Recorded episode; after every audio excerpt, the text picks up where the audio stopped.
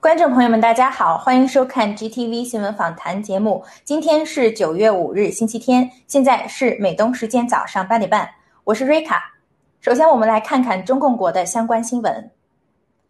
中共内斗激烈，学者提共同贫穷，对抗习近平的共同富裕。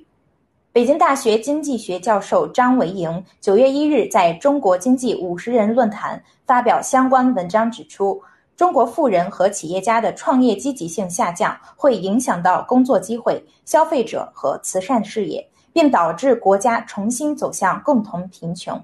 近年来，中共通过反垄断、扣帽子等各种手段打压民营企业。今年八月份，习近平关于共同富裕的话题更是引起社会对重新分配财产的恐慌。面对中共严格的舆论管控，国内知名学者敢与习近平的共同富裕唱反调，实属罕见。唯一的解释就是，它是中共激烈内斗的具体表现。共同富裕是中共当权者收拾政治对手、掠夺对手和民间财富的好机好借口，必然引起对手的反击。这次通过学术界公开批评，就是对手的舆论反击。随着中共在政治、经济、娱乐等领域文革式运动的推进，中共内斗必将越来越惨烈，这也是以共灭共的重要一环，我们拭目以待。谋求两岸和平，国民党拥抱中共疫苗。台湾消息，国民党四日下午举办党主席换届选举证监会，竞选新一任国民党主席的候选人分别有现任主席江启臣、卓伯源、孙文学校校长张亚中以及前主席朱立伦，而他们共同竞选的理念几乎都是两岸和平和拒绝战争。此轮国民党换届，四位候选人都聚焦两岸血缘连结，都是中华民族这一主题，并强调六十三年前的国共内战是教训，认为国民党要采取行动争取和平，确保不陷入战争，若废弃九二共识将裂解台湾，还要扫除李登辉在党内的遗毒，推动两岸和平。与此同时，台湾防疫进程也成为两党关注和争执的焦点。截止八月三十日，台湾自产的高端疫苗已经致使六人死亡，引发民众质疑中共趁机由复星医药向台湾提供复必泰疫苗。国民党现任主席江启臣在推特发文称，多亏永宁、台积电和慈济，复必泰疫苗终于抵达台湾。国民党如此积极拥抱共产党疫苗，显然是配合中共统战，在搞好两岸关系的同时，也等于为中共未来武统台湾减少更多阻力和障碍。而更不为人知的是，来自大陆的复必泰疫苗相当于在台湾埋下了真正的定时炸弹。郑州洪灾问责，惩处官员却因防疫不力。河南郑州市七二零洪灾暴死伤无数，经济损失惨重，引发严重民怨，至今真相未明。北戴河会议后，以中共总理李克强为主的国务院调查组进驻河南郑州调查灾难原因，扬言追责。接近二十天的时间过去了，却传出郑州副市长等官员遭免职、降职、记过处分，且理由与洪灾真相无关，只是河南省纪检委等单位调查后的问责。截至目前，河南省委书记楼阳生及郑州市委书记徐立毅被政界认为是属于习近平的嫡系人马，都毫发无伤。中共泄洪在前，大雨在后，救援不力已是事实。郑州多地道路被淹，洪水灌进隧道，地铁五号线横尸遍野。中共当局企图以官员顶罪来平息民怒，其惯于欺骗的表演手法早已被爆料革命揭露，这一切不是天灾，而是赤裸裸的人祸。接下来是国际方面的消息。这期外长将讨论阿富汗局势，或将邀请中俄参加。当地时间九月五日，日本外相茂木敏充在采访中表示，这期外长计划下周举行视频会议，讨论阿富汗局势。会议由美国国务卿布林肯组织，或将邀请中俄代表参加。此前就有报道指出，英法等国认为在阿富汗问题上需要中俄参与讨论。法国外长近日在接受采访时称，需要突破 G 七 和北约机制的限制。英国外交大臣称，尽管英国与中俄政府间存在不信任，但英国不得不求助于中俄，对塔利班施加其影响。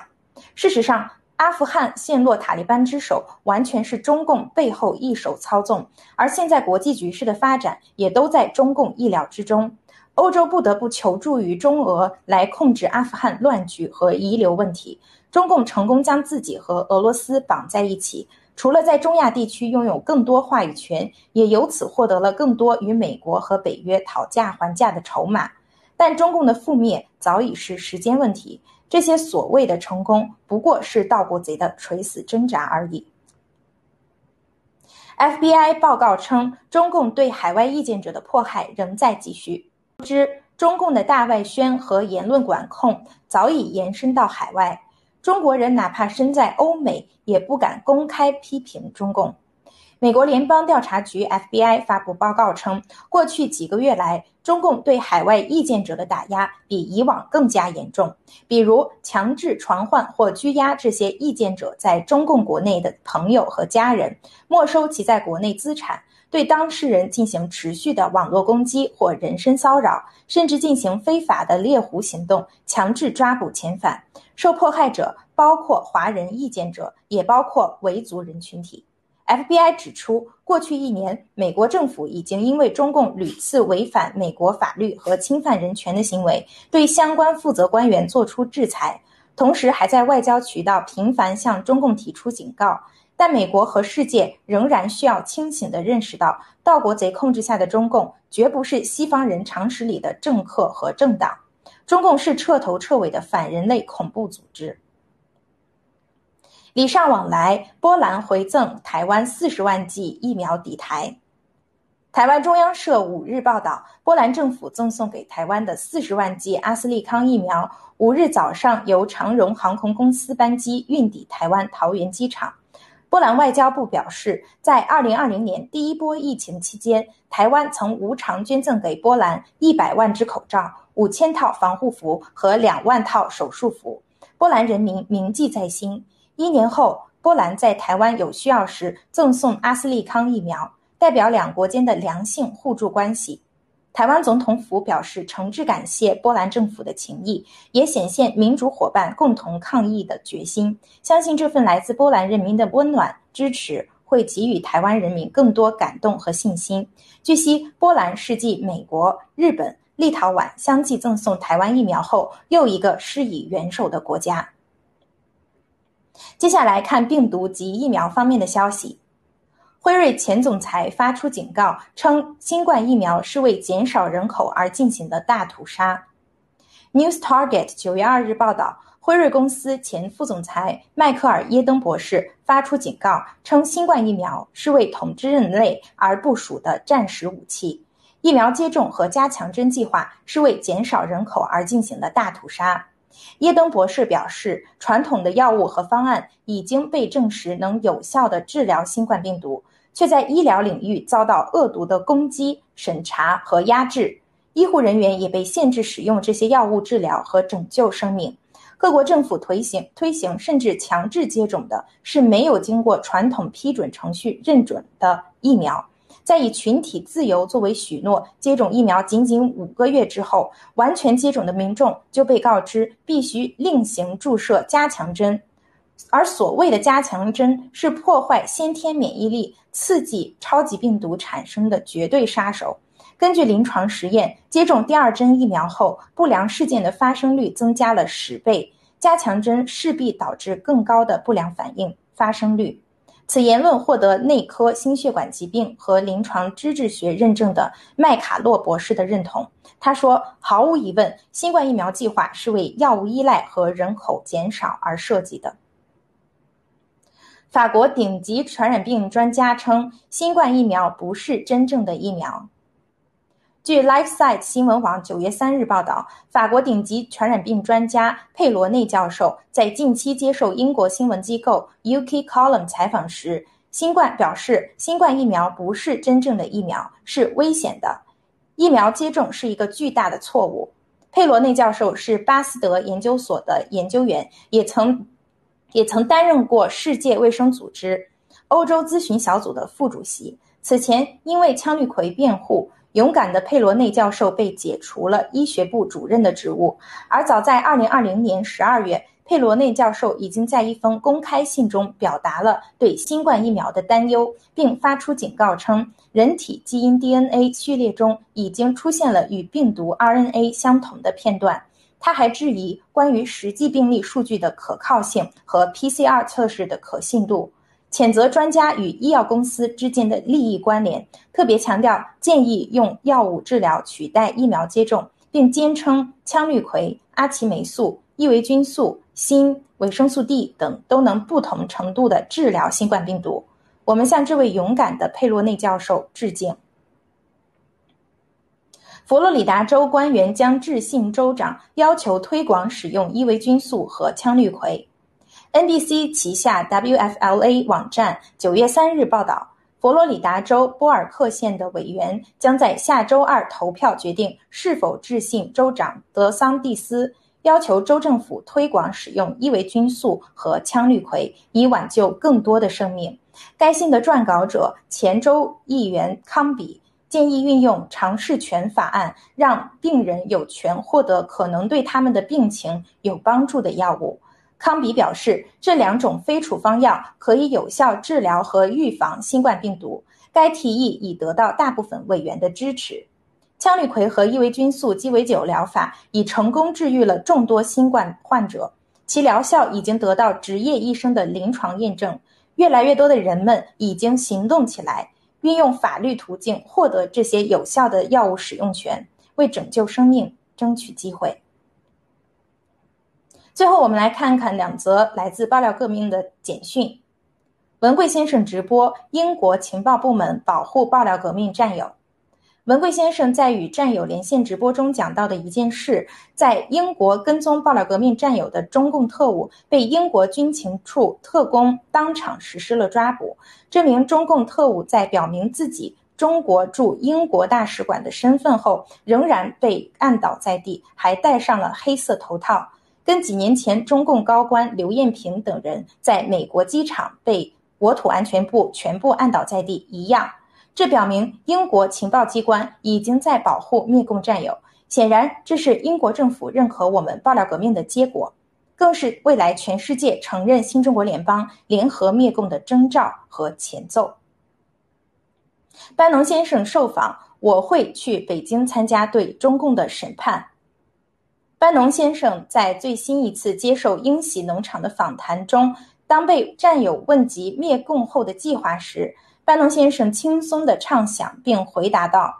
新中国联邦给中国人提供了一个很好的选项，届时灭共后，我会先去北京，按照文贵和你们希望我做的，帮助你们接管中国，并参加对中国中共的审判。班农先生还戏称北京太冷了，退休后他会去香港。班农先生不仅是我们灭共的盟友，更是我们新中国联邦的奠基人之一。他这番轻松表达中所传达的信息和信心，极大地鼓舞了爆料革命全体战友。共产党你完了，这句话已经深深烙印在战友的心里，念念不忘，必有回响。以上是今天的新闻播报内容，接下来由主持人 Frank 和嘉宾 Wood 为我们带来今天的新闻看点评论，请不要走开。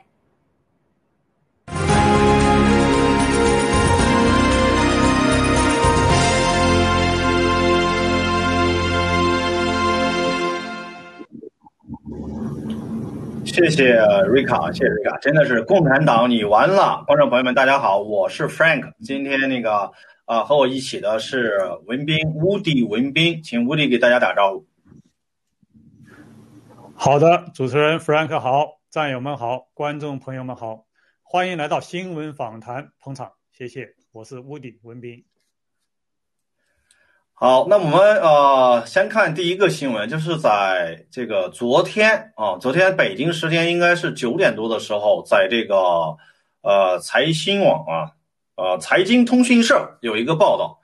呃不再使用美元。你看这句话里边就是什么呢？充满着就是那种中共的那个兴奋呢、啊，表露无遗。说什么呢？说中俄往返飞机加油费将用人民币和卢布进行结算。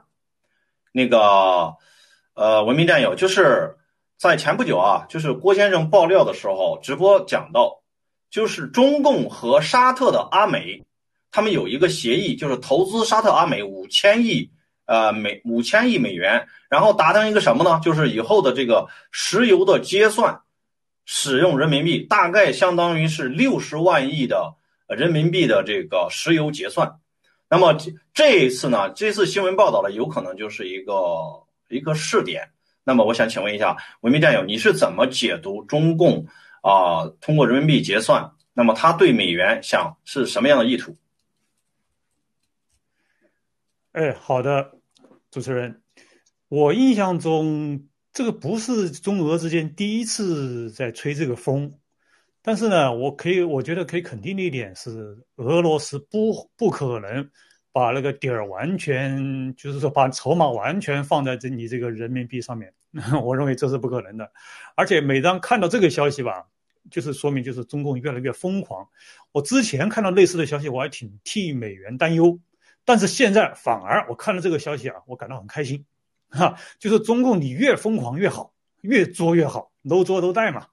因为这个石油美元体系啊，是相当于可以从某种程度上说是美国的命根子，也应该是沼泽地的命根子。这个石油美元体系，你打破这个石油美元体系，因为这个美元之锚啊，之前我们知道开始是跟黄金挂钩，和黄金布雷布雷森那个森林体系那个打破之后，它不再跟黄金挂钩挂钩之后，实际上它的这个锚是石油，叫石油美元体系。你现在你把这个体系给打破了啊，相当于真正真正的是动了美国人的奶酪。这个时候美国应该就是逼上墙角了啊！你拜登总统你还能继续这样绥靖吗？这个沼泽地们，你们愿意就是说让你的美元体系崩溃掉嘛？那接下来如果这个体系崩溃了，那么美国接下来的一系列崩溃那是那是不可避免的。所以看了这个消息，我先感到高兴，希望中共再疯狂一点。好的，主持人。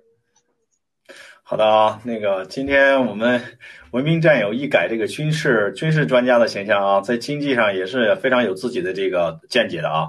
呃，就是中共对这个美元，它就是它这个打败美国、打打倒美元是它一贯的一个策略。所以这类新闻呢，更多的有可能是这个一个相当于是一个这个信号，一个发令枪啊，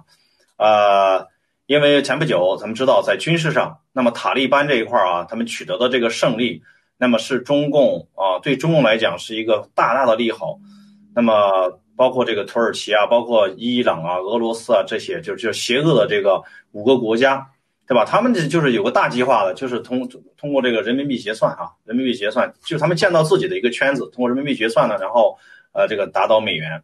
啊、呃，那么我想呢，就是这则新闻呢，如你所说，那么也没有那么简单，对吧？也没那么简单，中共的想这么做也也不会那么容易的，嗯，好的，那么我们接下来呢，看几载那个军事方面的这个一个动态，第一个呢是这个。呃，是跟阿富汗有关的，就是阿富汗，就是我印象当中啊，文明战友，就是阿富汗应该是这个基本上就打完了。这个这个昨天您给我这个说，还有这个一些抵抗，好像有个叫什么潘啊、呃、潘加舍一个 valley 一个山谷是吧？对对，哎，在我我大概看了一下，这里边呢好像啊、呃、有一些什么呢？有一些这个库尔德的库尔德的这些这些这些这些族啊，库尔德族的。然后有一些这个抵抗这一块呢，想请您给我们解读一下，有请。哎，好的，主持人，他这个潘杰希尔呢，他是一个历史上来说就曾经是个抗苏的一个根据地啊，也后来在第一次塔利班统治时期也是个抗塔利班的一个根据地。呃，潘加希尔的他们这个抵抗军的精神领袖呢叫大马苏德，就是现在的领袖叫小马苏德，就马苏德是他的儿子，这个小马苏德啊，这个大马苏德呢是作为他们的阿富汗的一个民族英雄吧，就是领导了当年的就是十年的抗苏的战争，是大马苏德领导的。大马苏德这个人呢、啊、是非常优秀的一个伊斯兰世界的一个领导人，之之前我们对他了解的不多，现在研究一番发现下来，他呃这个人很了不得。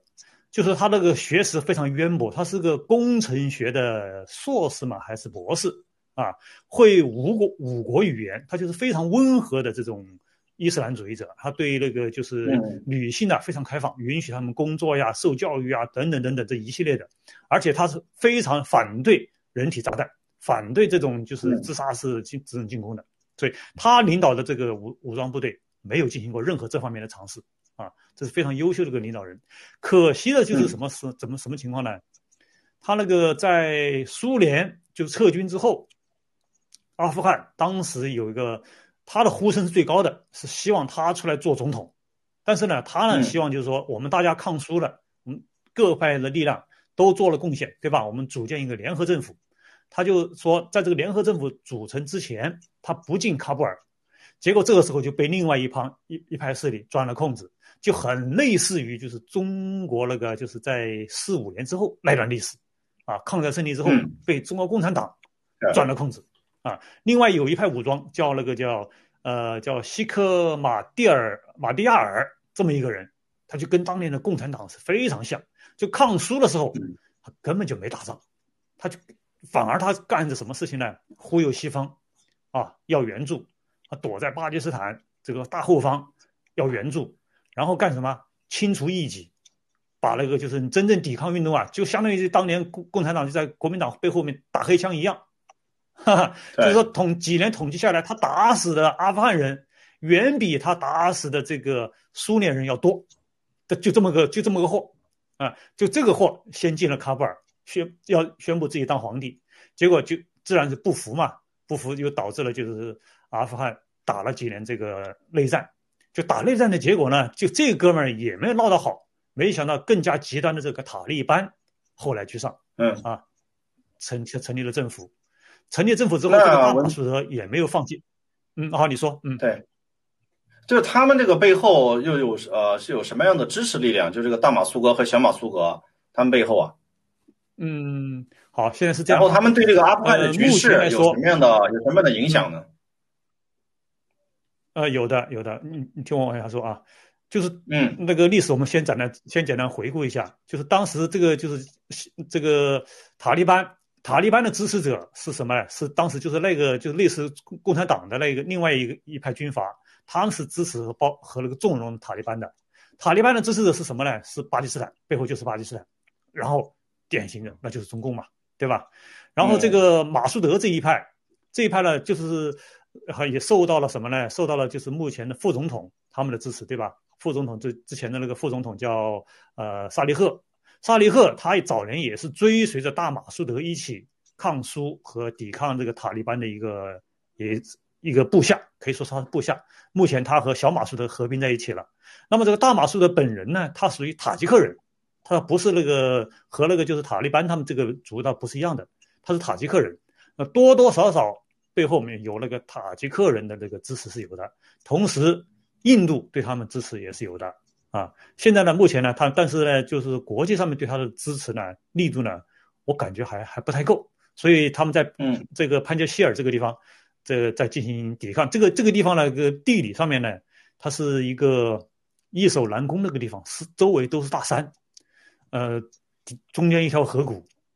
一条河谷，当年苏联人，你想想看啊，苏联人出动了多少次围剿没有成功？最厉害的一次也是两万多人，两万多苏军，两百多辆坦克，几百辆飞机啊都没有打下来。那么现在塔利班说前两天说啊占领了山谷，那显然一看就是个假消息，对吧？但是有一点比较这个呃可能是真的情况呢，可能他们已经切断了这个山谷内的这个互联网的这个接口有可能是被他们切断了啊，因为这个像像这个抵抗军的领袖，现在那个呃萨利赫和马斯德，尤其是萨利赫，他发了这段视频呢，他不是直接发出来的，他通过好像拐了一道弯儿，通过其他一个媒体啊帮助发出来这段这段视频，也就是说他们抵抗运动在继续，他绝对不会离开，不不会离开这个阿富汗，呃，因为这么怎么说呢？这两个人，你看大马士德是被塔利班暗杀了的。啊，这个萨利赫呢，他的亲人，他的妹妹是被塔利班折磨致死的，所以这两个人都是有对塔利班都是有着国恨家仇。他们说，他们这种抵抗呢，不仅仅是代表着他们这个潘杰希尔河谷在抵抗这个塔利班，而且代表着整个阿富汗。因为你看一下，现在阿富汗的抵抗，你说有没有？还是有啊。这个妇女还有阿富汗的这个，呃，妇女们还非常勇敢的走上街头来抗议啊，这个事件也发生了，虽然遭到了镇压，但是毕竟它也发生了，也展示了一种抵抗的勇气啊。所以这个这个潘杰希尔的这个抵抗，当年苏军没有能拿下，那么这一次塔利班就想轻而易举的攻占，我认为也不可能。好的，主持人。好的，我们希望在这个塔利班也能出现越来越多的这个抵抗运动啊。那么我们接接下来看另外一个这个军事的动态，就是在英国的这个航母在这个从这个中国这个东海到日本的这个南岸进行了一个多边的联合演习。那么参加这个演习的呢有美国、日本、荷兰和加拿大的这个海军。那么呃呃，文明战友，请你，请您如何呃，就是解读这样的，就是在当前这个时刻啊，英军的这样一个行动意味着什么？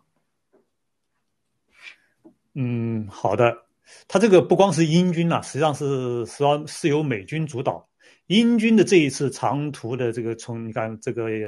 一女王号航母啊，从长途的从英国这么远征过来。啊，实际上它的军事意义、外交意义就非常大的，它就是说把所有的两这个沿岸的国家，实际上是一个政治的一个战队，啊，你看它所到之处，实际上是很受欢迎的。这一些你看新那个新加坡呀，这些国家对老的宗主国表现了非常高的一种崇敬，一种一种敬意吧，不说崇敬了，一种敬意。然后呢，最关键的解读呢，我就我们还是要看美军。就是美军这一系列军演，它这个实际上是美军一系列军演的一部分，可以可以说，就是说美军在这段时间进行了全球大规模演习，对吧？还有一个叫二零二一大规模演习，嗯、一个呢是他自己的，这就横跨了你知道的，对吧？横跨了十七个时区，美军的各个兵种啊，进行了一次大规模的演习，这是四十年来规模最大的一次啊。同时呢，他又和其他的所各各个盟友，你看，跟日本的海上自卫队也在关岛八十二空降师出动人马，和日本的陆上自卫队空降关岛有这么个演习，然后在澳大利亚也有，对吧？跟澳军有这样的，在南海这边跟印度尼西亚还也有这种陆军的这种合练，包括那个那个海军的演习呢就更多了，跟所有国家几乎都有，啊，跟这个沿岸的包括文莱呀这些国家几乎都有。那么这透露的一个一个什么样的一个军事信号呢？我想对呀、啊、对呀、啊，大概有这么三个。其实我也想问你，文明，就是说，在这个像英军啊、美军啊，还有这个呃荷兰啊，哦对吧？他们的很多都是这个，就是就是开了这个，可能就几几万里、就几千里，然后跑到这个跑到这个呃东海啊、南海啊，那么呃，这展现出来一种态势，就是首先这个、这个呢，是不是跟台海这个？台海的这个形势有关系，那另外就是说，是不是跟爆料革命就是提供了一些这种中共对这个 C C 呃对这个台湾的这种啊、呃、想进行这个双龙计划的这种军事情报，是不是也有一些联系？没，哎，哎，主持人，我觉得你说的非常非常非常对，我认为这个是完全是有联系的。为什么呢？你看看他这个一系列这个演习，演习的目的，所针对的对象。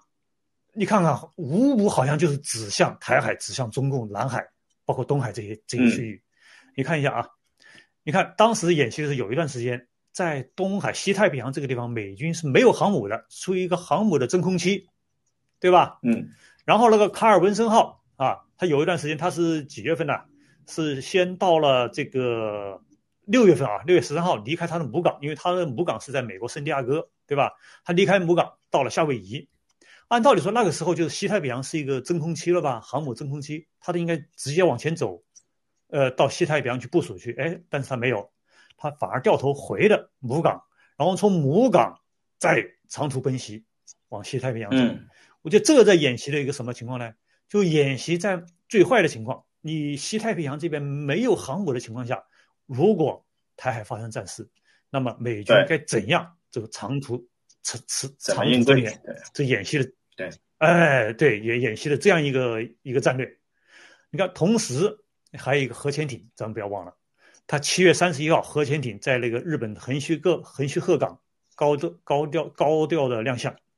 同时，它也故意公布了什么？七月二十八号，它的那个洛杉矶级的那个攻击核潜艇呢、啊，呃。就是叫芝加哥号吧，它在珍珠港那边，啊，装载的是什么？三叉戟的导弹，三叉戟的那种导弹是反舰版的三叉戟导弹，就是海底发射、潜射的。那、啊、这就透透露出一个什么样的美军意图呢？我感觉就是什么，就是西太平洋发生战事的时候，那么首先出动的可能就是它的核航母、打击航母，嗯，呃，不是不是航母，潜艇，啊，潜艇，因为中共你看、嗯、各个。哎，各个就是、呃、这个大小那个粉红脑残们，经常自以为傲的是什么？就是东风快递潜艇打潜艇打了个航母嘛，打航母嘛，不是东风快递，东风导弹，所谓的东风导弹，对，打航母嘛，在吹嘘这个嘛。我们且不说它有没有效，对吧？你如果就是说在西太平洋没有航母的时候，你东风导弹打什么去？这是第一。第二，你有没有听说过中共对核潜艇？对美军的核潜艇有过有什么样的那个反制手段没有？没有吧？因为美军的核潜艇是一支非常强大的海峡攻击攻击力量，它的静音水平啊，就是它的静那个它不容易被探测到，分贝非常低，噪音非常低，而且攻击力强大。那么这可很可能就是说，这是作为第一波攻击，就是由潜艇发起攻击，因为你看它装的这些导弹。啊，是三叉戟的这个对舰导弹，然后呢，还装载了大批的这个巡战斧巡航导弹的这个也是对对舰版。它装这些导弹的目的是什么呢？那就是瞄着你台海的这些军舰呐、啊，一些一些沿海的这些设施啊。那么第一波很可能就是说是这个由潜艇发起攻击，第二波就是我们刚才说了长途奔袭的各个航母过来来进行。攻击啊，同时配合了有那个关岛啊，这个印度洋上的圣迭戈这个那个加西亚那个空军基地啊，包括美军的就是阿拉斯加的军军事基地啊，这些飞机来进行进行轰炸，争夺那个制空权啊。那么第三步很可能就是空降台湾，就是我们也刚才我们说的和日军他有这个在。这个关岛有这种空降演习嘛？八十二空降师，也就是说他们有空降台湾的这种能力也是有的。必要的时候，如果需要参战，他们有这个能力来进行空降台湾的。这是就是对这一次整个大规模演习，他到底演了个啥？我我个人有这点看法。好，主持人，不知道我说的对不对啊？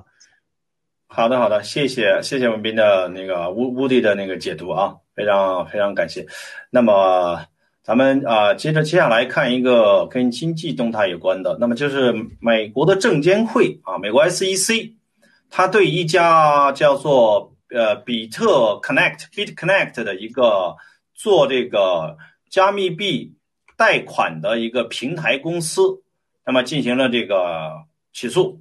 啊，包括他们两名高管，那么这涉及到多少呢？涉及到这个二十亿美元的一个这个欺诈。啊，二十亿美元的欺诈。那么在这个新闻里面呢，讲到呢，美国的 S E C 呢，那么他认为呢，就是这家公司它呢有一个这个投资产品，它是没有注册的。这个投资产品呢，涉涉及到的就是说，他们把这些东西包装起来卖给这个投这个散户或者叫零售投资者，大概是这个啊二十亿美元。呃 ，S E C 呢认为呢，他们把这个。啊、呃，散户的钱呢，想办法就是把这个钱给吸到了他们公司以及这些高管控制的以及以及控以及那个他们高管控制的这个呃这个账户里边，呃 ，S E C 我们知道，文斌就是说，在今年呢 ，S E C 呢，它尤其是在最近一段时间，它加强了对这个比特币以及比特币有关的这个投资产品的这种监管。那么它要求一定要合乎它的这个法规。那么呃，针对这个事儿，那么你是怎么解读的？哎，好的，主持人，好的，就说这个事情，我感觉呢，对咱们洗币就是天大的利好，就是非常好的一个利好。他这个为啥呢？呃，这种哎、呃，这种欺诈啊，它不是第一次，我也听过有其他类类似的。他这个关键是在什么地方呢？他没有接受政府的监管，对吧？而我们洗币是接受政府监管的，对吧？啊，而类似的事情，你看加拿大也发生过一起。呃，应该说不止一起，但是我听到听到的是一起，因为我这边有个邻居，他也是就是呃搞被就是一个受害者啊，他是什么情况呢？也就是他那一家那一个交易平台呃的交易人呢，那个创始人嘛，或者老板吧，哎，突然死了，莫名其妙的死了啊，死之前呢还和那个和老婆离婚了，然后他死在什么地方呢？还不是死在加拿大，他还是死在好像是泰国嘛，新加坡哪个地方啊？尸体很快就处理了。就他死了，导致的结果是什么呢？就是所有的密钥啊都在他一个人手里面。那么他这个平台上面保管的所有客户的这个这个比特币啊，这个都找不回来了，各种币都找不回来了。对，你知道吗？就就说他这个是一个没有受到监管的话，那么这种风险就非常大。而我们洗币呢、嗯、是受监管的，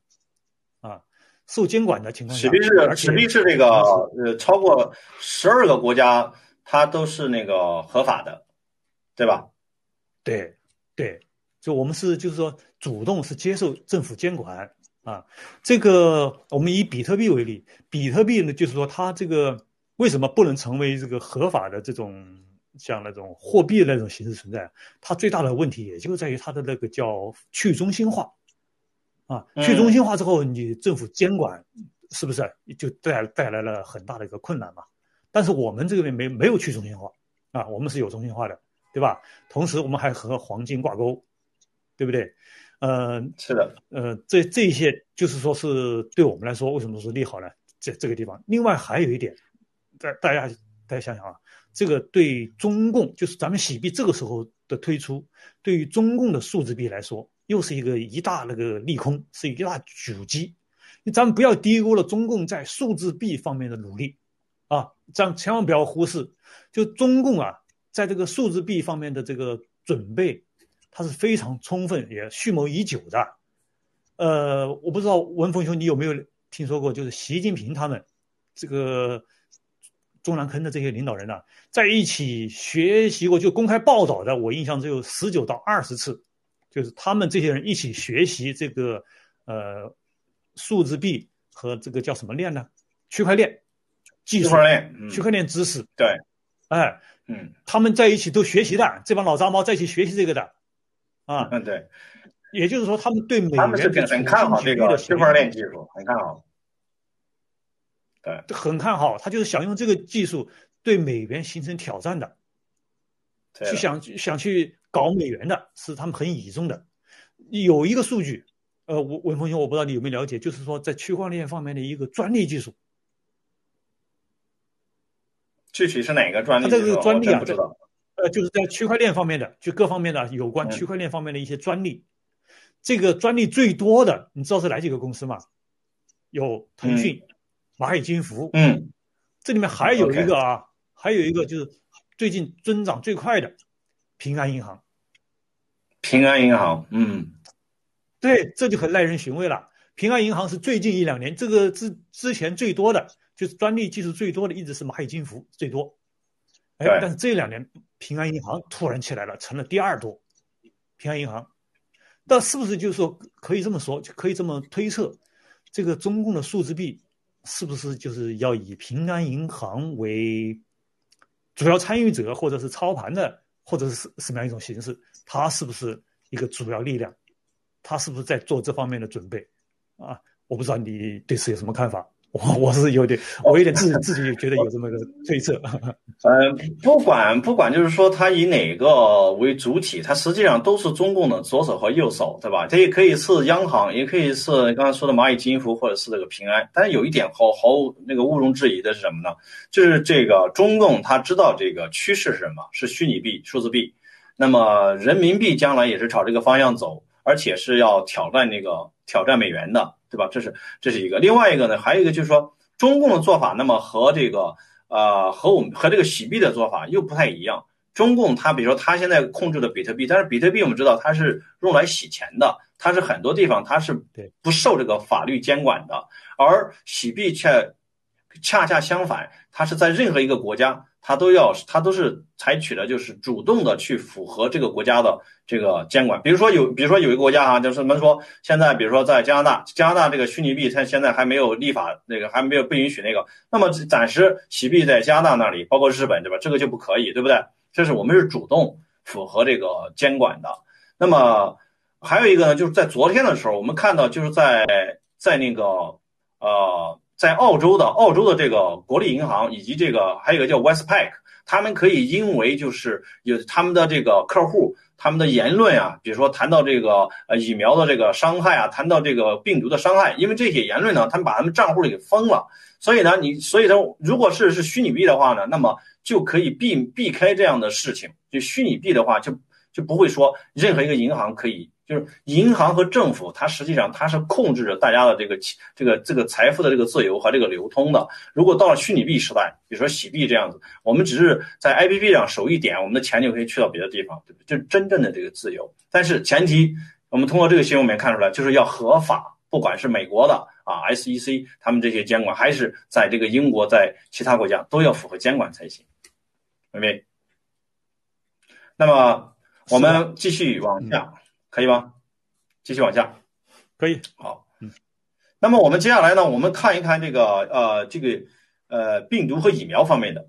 那么第一个呢是这个讲这英国啊，在英国那个福克斯新闻报道呢，就是说在英国呃在此之前，在这个新闻出来之前呢，英国是发生了这个就是有很多这个示威抗议的，他们就到了那个英国的一个监管机构的这个门前。而且和警察发生了冲突啊！我我看到过这个视频。那么紧接着就在昨天的时候，福克斯就报道了这则新闻，说英国的这个卫生呃健康部门一些官员啊，当然他不是那个不是他们的那个部长，而是部长下边的这些官员，他们什么呢？他们拒绝批准什么呢？批准一个一个一个规定，这个规定就是本来他们计划呢给这个十二岁到十五岁的孩子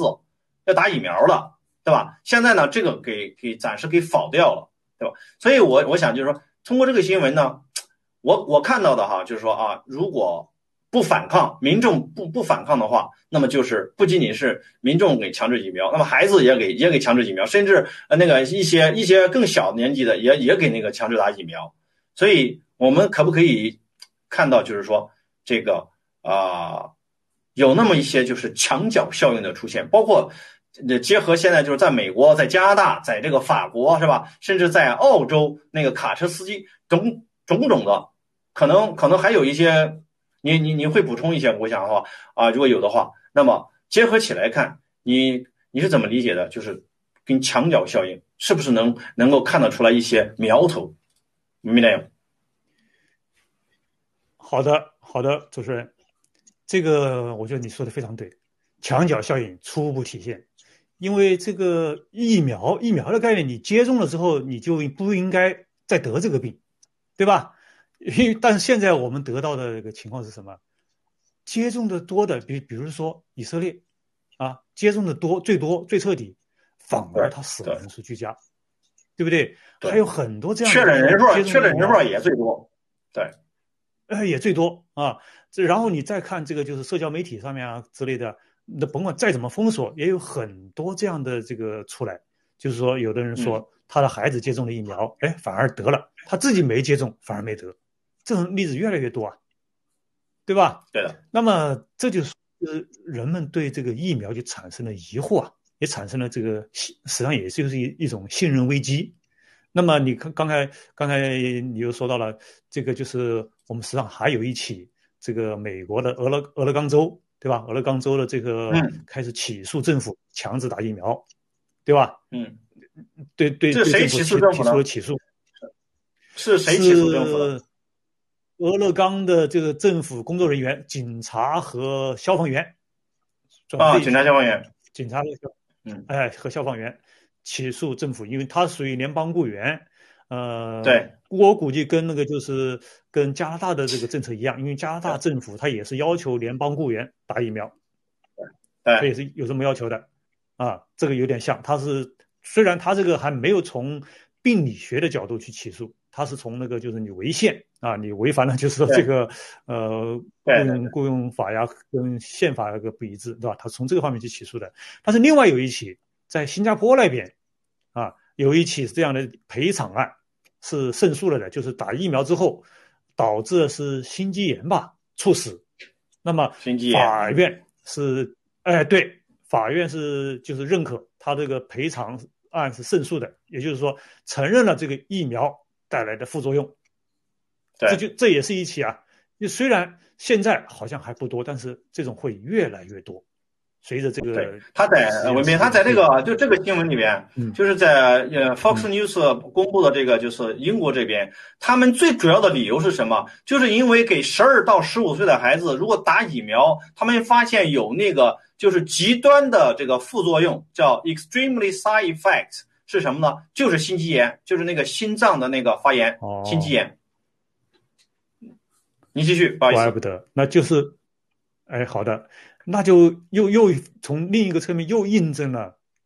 就是咱们郭先生爆料说的，就是这种疫苗攻击你的生理缺陷，对不对？这这充分印证了，就是你哪里弱，它就会攻击你哪个地方。这个疫苗是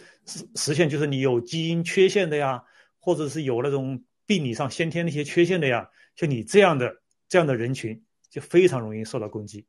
那么这是就是说。对于对于这个这些呃所谓的这个叫盖茨啊盖茨基金的这些人，他们推出的这种这个叫什么呃人类优化计划呀，或者是清除掉一些所谓他们眼里的一些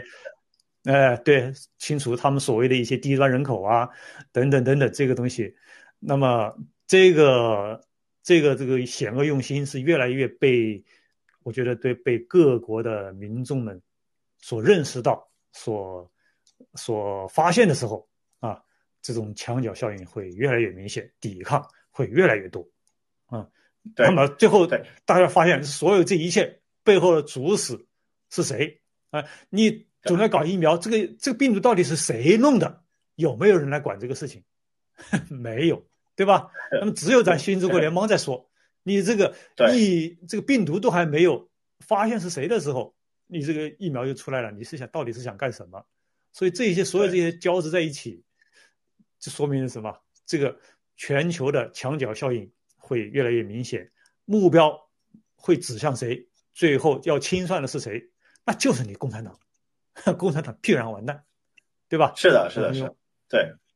对。而且我我我我结合那个就是二零一九年香港运香港运动，就是当时你看啊，香港人是被这个逼到这个墙角上，然后是一百万人两百万人上街起来反抗。那个时候全世界的全世界的民众还都是干着，就说啊这是香港的事情，对不对？跟我有什么关系，对不对？现在我们看了一场一场这个这个全球的这个病毒危机，这个疫苗危机，现在是怎么样？现在全世界啊，很尤其是发达国家，已经超过 百分之五十 百分之六十 的人就打完了第二针。那么随着这个，对吧？打完第二针以后，这个十呃过了过了两个月后，过了几个礼拜，两个礼拜以后，那么副作用开始，对吧？慢慢的出现，那么也逼着这些人，对吧？开始有的是进行起诉，有的是没有打疫苗的呢，知道这个呃身边的人出现了很多的这种死亡，开始怎么样聚合起来进行反抗。对不对？所以我们能看到的就是在全世界越来越多的这种呃示威抗议啊，那实际上也是因为什么？因为这个共产主义通过以疫苗的形式已经在全世界，是吧？全世界要让老百姓要顺从这样的一个现象。好，那么我们接着往下看，就是这个在美国呢，也现在因为我我已经是 百分之六十 的人已经打完了这个第二针，那么从数据上来看呢，就是很有意思，刚才也文斌你也讲到了，就是疫苗打的越多，那么他确诊的人数越多，我记得在前不久我们讲到，就是这个二者之间的关系，它是个正相关性，这个正相关性的系数是 零点三七二， 对吧？再一次说明，就是这种数据再一次表明，那么相信这个疫苗呀，越是打疫苗越是容易出问题，这是美国的数据，文明。是的，这这这是必然的。美国的数据是这样，你看以色列的数据是这样，哪个国家的数据不是这样，是吧？然后以色列也是这样。这个对，嗯，然后北欧的我记得是瑞典吧，已经就是说禁止以色列的那个旅客入境了，就是你打的越多的这个反而控制你。对，对，还有葡萄牙对吧？对，对，所以所以这一切就就是说这个疫苗的神话或者是疫苗的这个谎言即将被戳穿。然后现在你看看各种各样的，尤其是中共啊，他各种的那种开始为这方面要洗地的这种声音啦、啊、这种文章啦、啊、他也开始慢慢的要在国内开始也慢慢的有啦啊，也开始有人在传这个疫苗啊好像的副作用啊问题啊，好像一开始有了吧。而且好像国内强制打疫苗的这类，好像这段时间好像我从国内听来的消息好像好像稍微弱了一点，好像是不是啊？嗯，不太强制，地方好像弱了一点。那你觉得这一切都是、哎、这一切都归功于谁呢？包括现在就是这个呃青蒿素的这个呃这个下架又上架，这显然绝对是郭先生的，这不用说，就是郭先生实际上就点这个时间点点到了正确的时间，正确的点就是点到了中共的死穴上面。嗯，对不对？精准的打击，他你是进，对打击啊，他是进退两难，对，对退你是没法再退了，你这个不能否认这个事实啊，对不对？对你进进的话，你顺着说的话，那就是相当于是完全承认咱新中国联邦承认郭先生爆料的正确性，对不对？前瞻性、合法性等等等等，你他又不愿意就是说承认你这边的这个前瞻那个合法性、正确性。呃，因为承认了你的正确性，相当于就承认他自己的失败，呵呵，他他是错的，所以这个点打在这个中共上面，这个你看就看中共这个从各个方面，你包括这个胡锡进啊，这这些夜壶啊，估计都得拿出来用一用啊、呃，怎么喊把这个功劳怎么样往他身上推，或者是把青蒿素换成一种什么样的另外一种换个名字，实际上还是青蒿素，然后呢再搞一些是不是？青蒿素的副作用方面的，把这些是不是给大家夸大一下啊？是不是他们会不会搞这些下三滥的动作？我们我们拭目以待吧。对，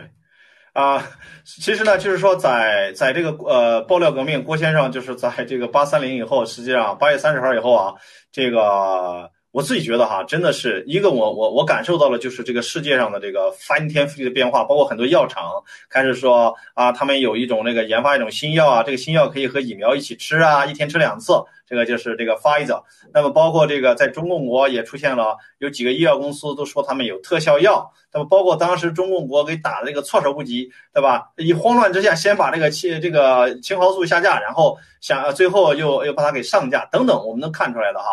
啊、呃，就是我们真的，我们就是身身在其中。我们作为这个爆料革命的战友，我们这个时候真的是要亲爆料革命，亲郭先生，也亲我们所有的这个参与爆料革命的这个战友，亲我们自己，这才行，对吧？那么，呃，接下来呢，我们就是说，我们再看一下一些呃几个几个这个新闻，就是在美国啊，除了这个，我们看到除了这个游行示威哈，民间的这些墙角效应出现，同时我们看到在一些名人。在一些名人身上也出现了。那么第一个我们要看的是什么呢？是一个叫做 Joe Rogan 的。Joe Rogan 呢，他是一个什么人呢？我给大家讲一下 Joe Rogan 啊。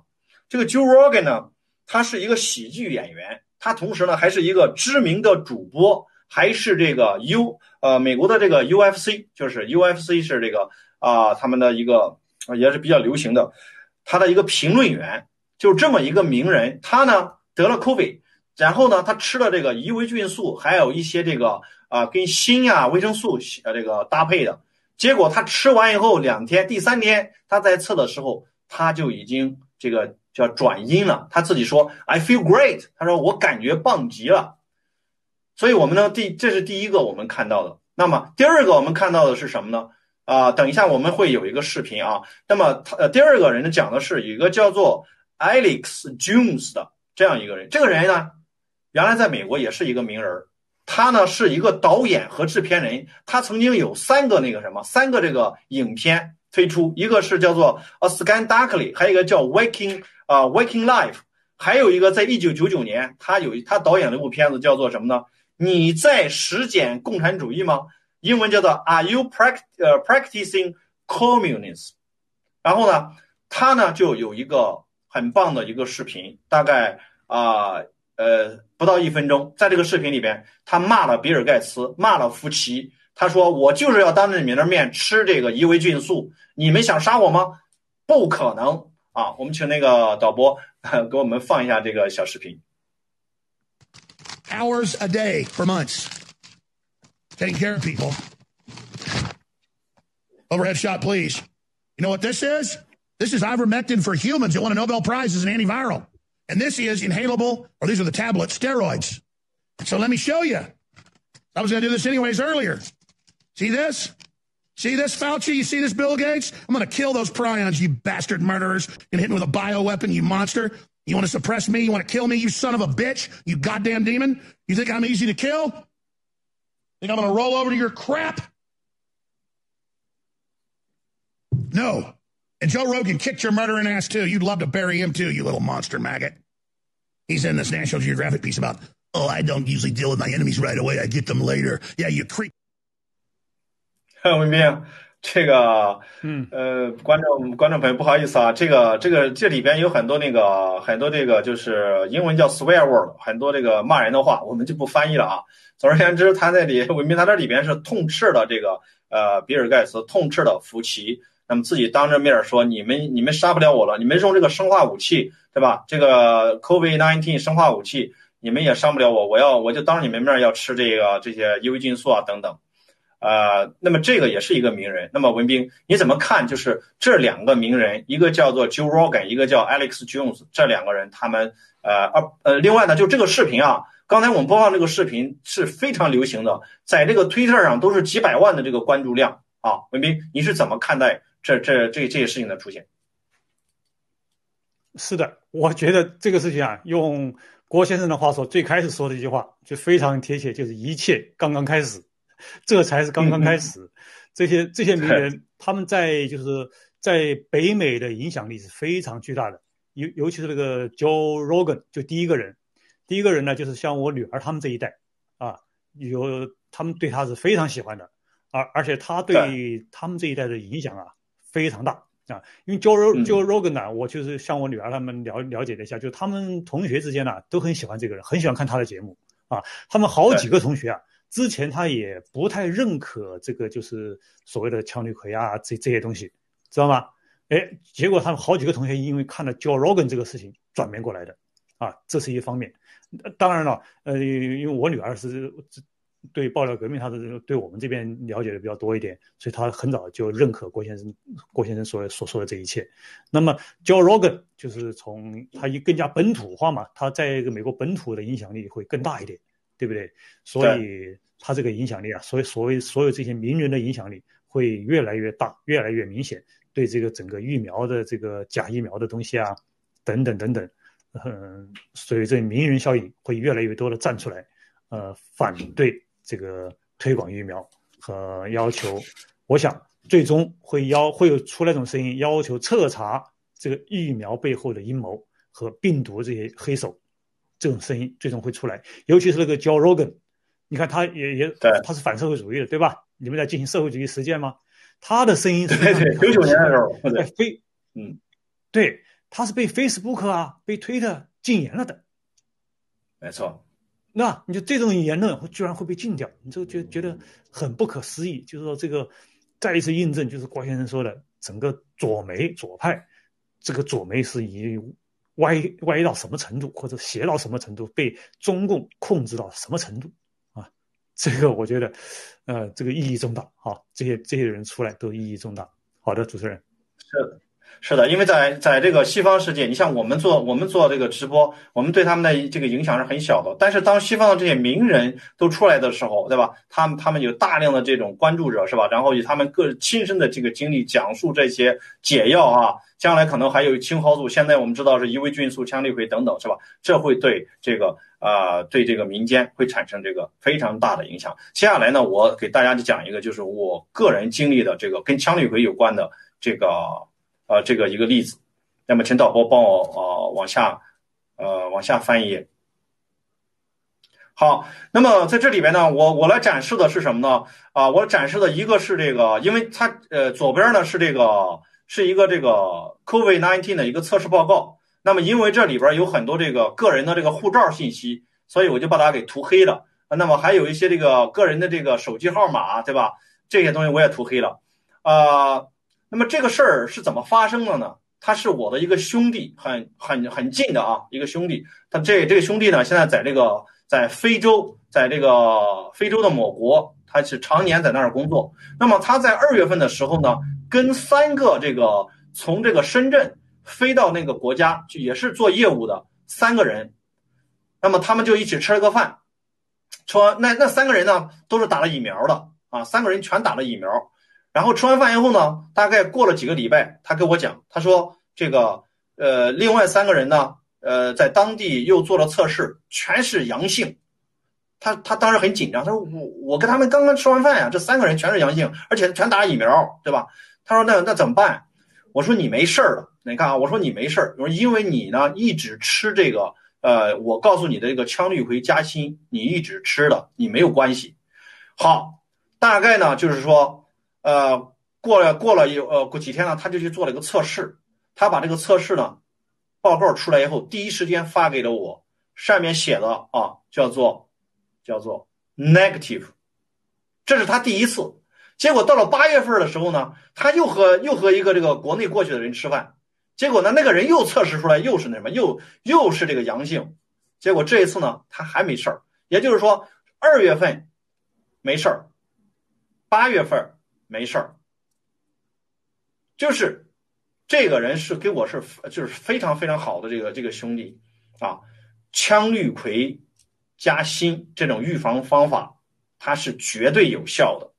啊，绝对有效的。当然了，我们爆料革命里边有一些就是我们就是呃呃呃我们知道的战友，还有一些我们不知道的战友，他们也用自己的这个亲身的经历，对吧？试验了这个伊维菌素啊、迪塞米松。这些全都是解药，都是能这个救命的，对吧？所以说，呃，爆料革命用真的是创造了这个奇迹啊！文斌，文斌，是的，是的，就是刚才说的羟氯喹加锌的确有效，爆料革命的确有效。好，谢谢。好的啊，那个文斌，呃，请你稍微啊、呃、用一分钟总结一下咱们今天的直播，咱们时间差不多。嗯，好的。哎呦，我我以为你刚才那个就是总结了，嗯，怎么说？呃，一切已经开始啊，我觉得就可以了。爆料革命能够，一切已经开始，墙角效应已经在已经在各地出现，然后这个爆料革命再次啊呃，在这关键时刻再次这个创造了历史啊，创造了告诉全世界保财保健康，嗯。好的，我们今天的节目就到这里，谢谢这个大家的收看。